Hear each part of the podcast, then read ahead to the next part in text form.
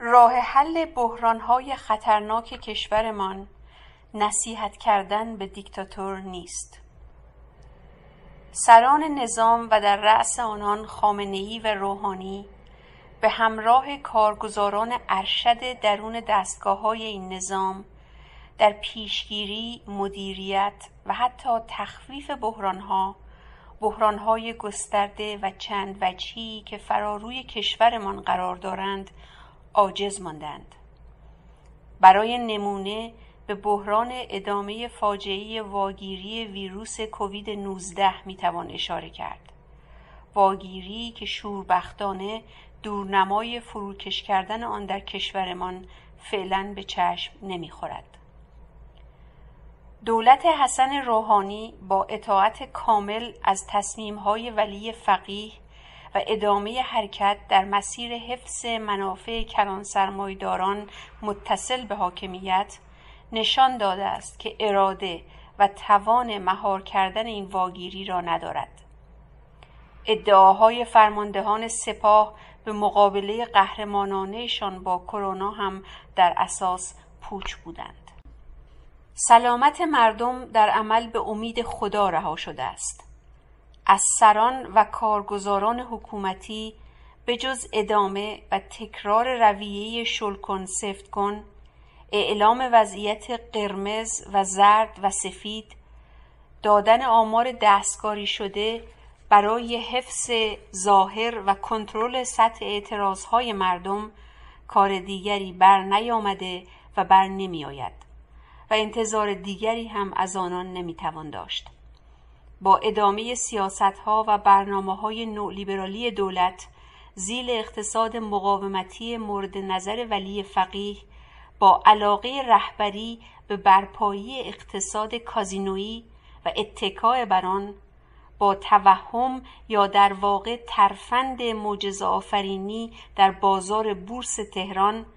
باید انتظار داشت که وضعیت معیشت مردم و اقتصاد ملی هر روز وخیمتر از روز پیش شود.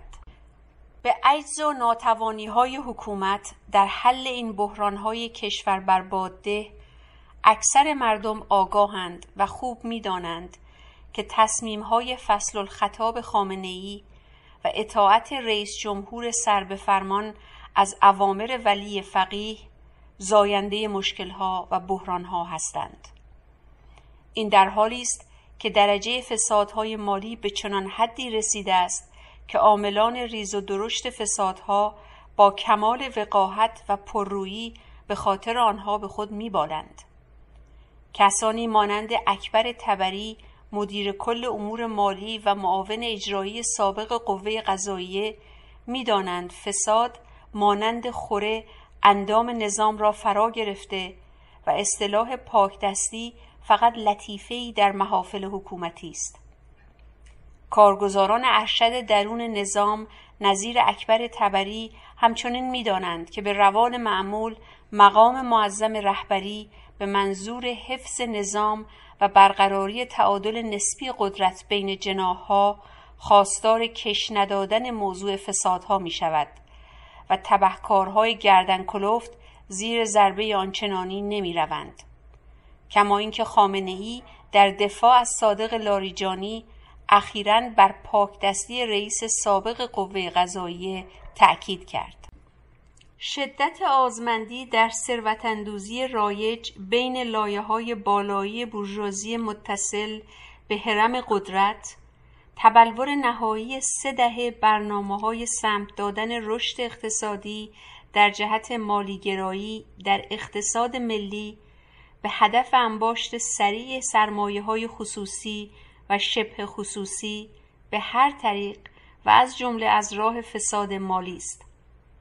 حاصل این روند ثروتاندوزی عظیم شخصی ژرفتر و گستردهتر شدن فاصله طبقاتی است که به طور عینی و انکار ناشدنی در جامعه جریان دارد اتفاقا در کشور ما این نماد نابرابری یعنی فاصله طبقاتی و ثروتاندوزی نجومی در حکم عاملی تشویق کننده به منظور جلوه دادن مزیت‌های سوداگری پیشبرد فقط منافع فردی و جامعه گریزی تبلیغ می شود. برای نمونه خرید و فروش خودروهای چند میلیارد تومانی ساختن قصرهای عظیم و پرشکوه که مظهری اوریان از تجملگرایی در لواسان است یا وجود تالارهای پرزرق و برق عروسی افسانه‌ای همراه با برگزاری مراسم میلیارد تومانی و هتل‌های سوپر لاکچری از جمله در مشهد و کیش را می‌توان آشکارا دید که نظایری هم در دیگر کشورها دارند و همچون نماد موفقیت کارآفرینان دانسته و تبلیغ می شوند. آنچه که در سه دهه گذشته در اقتصاد سیاسی کشورمان زیر سایه رژیم ولایت فقیه شکل گرفته است نتیجه الگوبرداری از برنامه های اقتصادهای نولیبرالی کشورهایی مانند آمریکا بوده که محورشان فردگرایی و ثروتمندتر شدن سریع ثروتمندان در چارچوب اقتصاد آزاد بینظارت است تبلور این الگوی اقتصادی شکلگیری جامعه زرسالار و انباشت ثروتهای نجومی نامشروع لایه های بالایی به قیمت تباهی اقتصاد ملی و افت دائمی سطح زندگی و سلامت طبقه ها و لایه های زحمتکشان مزد بگیر و حقوق بگیر و بیکاران است. رأس قدرت یعنی علی خامنه ای با ساختارهای سرکوبگری و مهار اعتراضها و همچنین با ساخت و کار به وجود آوردن جو ارعاب که هدف اصلی آن کنار گذاشتن مردم از صحنه تحولات و تصمیمهای تعیین کننده کشورمان است جایگاه آمر و پیوندی تنگاتنگ دارد. اکثر مردم می‌دانند که رأس حاکمیت مطلق ولایت فقیه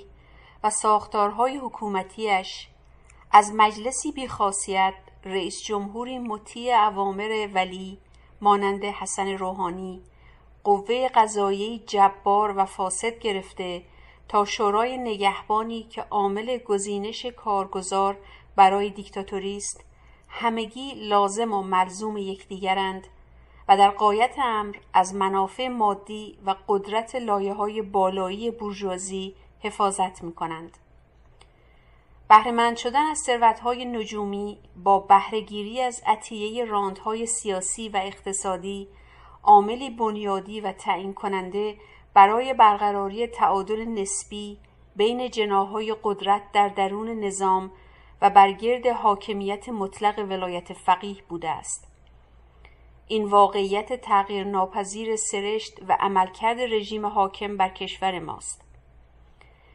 هر ناظر منصفی در ایران که با نگاهی حتی گذرا به وضعیت موجود بنگرد در میابد فوج روبه فزونی از طبقه ها و لایه های گوناگون مردم گسترش فقر و نابرابری برآمده از سرشت و عملکرد حکومت را هر روزه با پوست و گوشت و استخوانشان لمس می کنند. خشم توده ها و اعتراضشان آتش زیر خاکستری است که هر روز دامنی بیشتری پیدا می کند و این را سران رژیم ولایت فقیه نیز می دانند. اما سران رژیم به رغم دانستن این واقعیت در تلاشند تا تداوم نظام یا معادل آن که حفظ راندهای سیاسی و منافع کلان اقتصادی است را از راه مهار جنبش اجتماعی و سرکوب خاص مردم برای تغییرهای بنیادی چارجویی کنند. حزب توده ایران همواره بر این نکته تاکید کرده است که وضعیت کنونی با دوام نیست و بنابراین سران رژیم با در نظر گرفتن بحرانهای فزاینده داخلی، فشارهای خارجی و تنشها در عرصه بین المللی به منظور مدیریت این بحرانها با حفظ خصلت دیکتاتوری و اقتصاد سیاسیش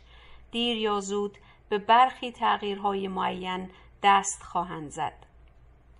آنچه تغییر ناپذیر باقی میماند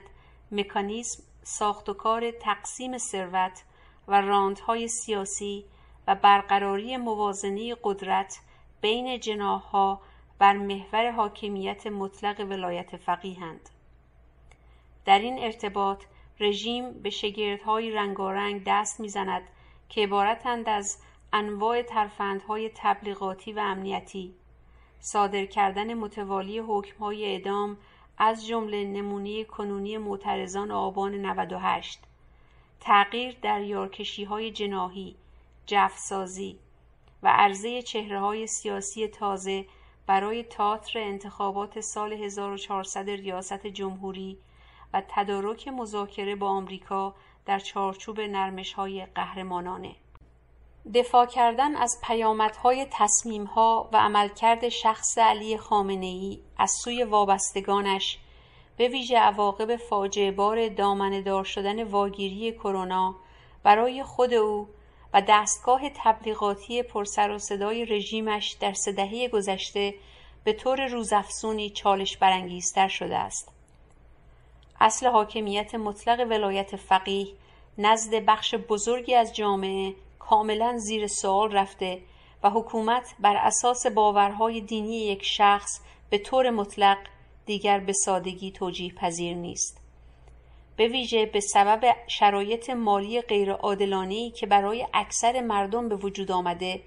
و در عین حال و در مقابل آن انباشت بیشتر ثروتهای خصوصی بادآورده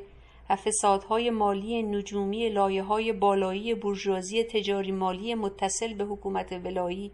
عیانتر شده. قابل توجه است که با حادتر شدن تضاد آشتی ناپذیر بین حاکمیت ولایت فقیه و خواستهای بیدرنگ مردم برای تغییر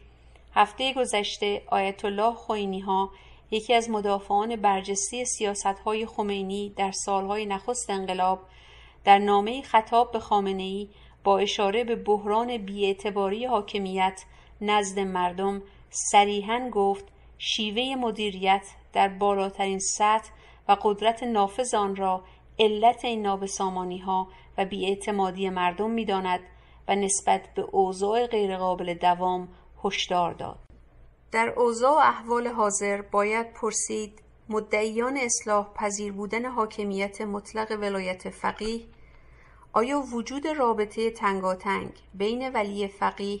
و ساختارهای سیاسی و اقتصادی نظام را هنوز متوجه نیستند؟ بی تردید این مدعیان می دانند روبنای سیاسی بر محور حاکمیت ولی فقیه و اقتصاد سیاسیش چگونه عمل می کند و همچنین می دانند رابطه قدرت سیاسی و ثروت به چه شکل است؟ تجربه نشان داده است که این نصیحت کنندگان به دیکتاتور از حضور مردم در صحنه و تأثیرگذاری مستقیمشان بر تحولات سیاست و اقتصاد کشور چه از طریق اعتراضهای سراسری، اعتصابهای کارگری یا انتخاباتی آزاد و غیر استصوابی بسیار نگران و مضطربند. درک اینان از حاکمیتی مطلوب همین حکومت نخبه های خودی از بالا و بر محور شخصی مقتدر با حق ولایت در امور دنیوی و اخروی است.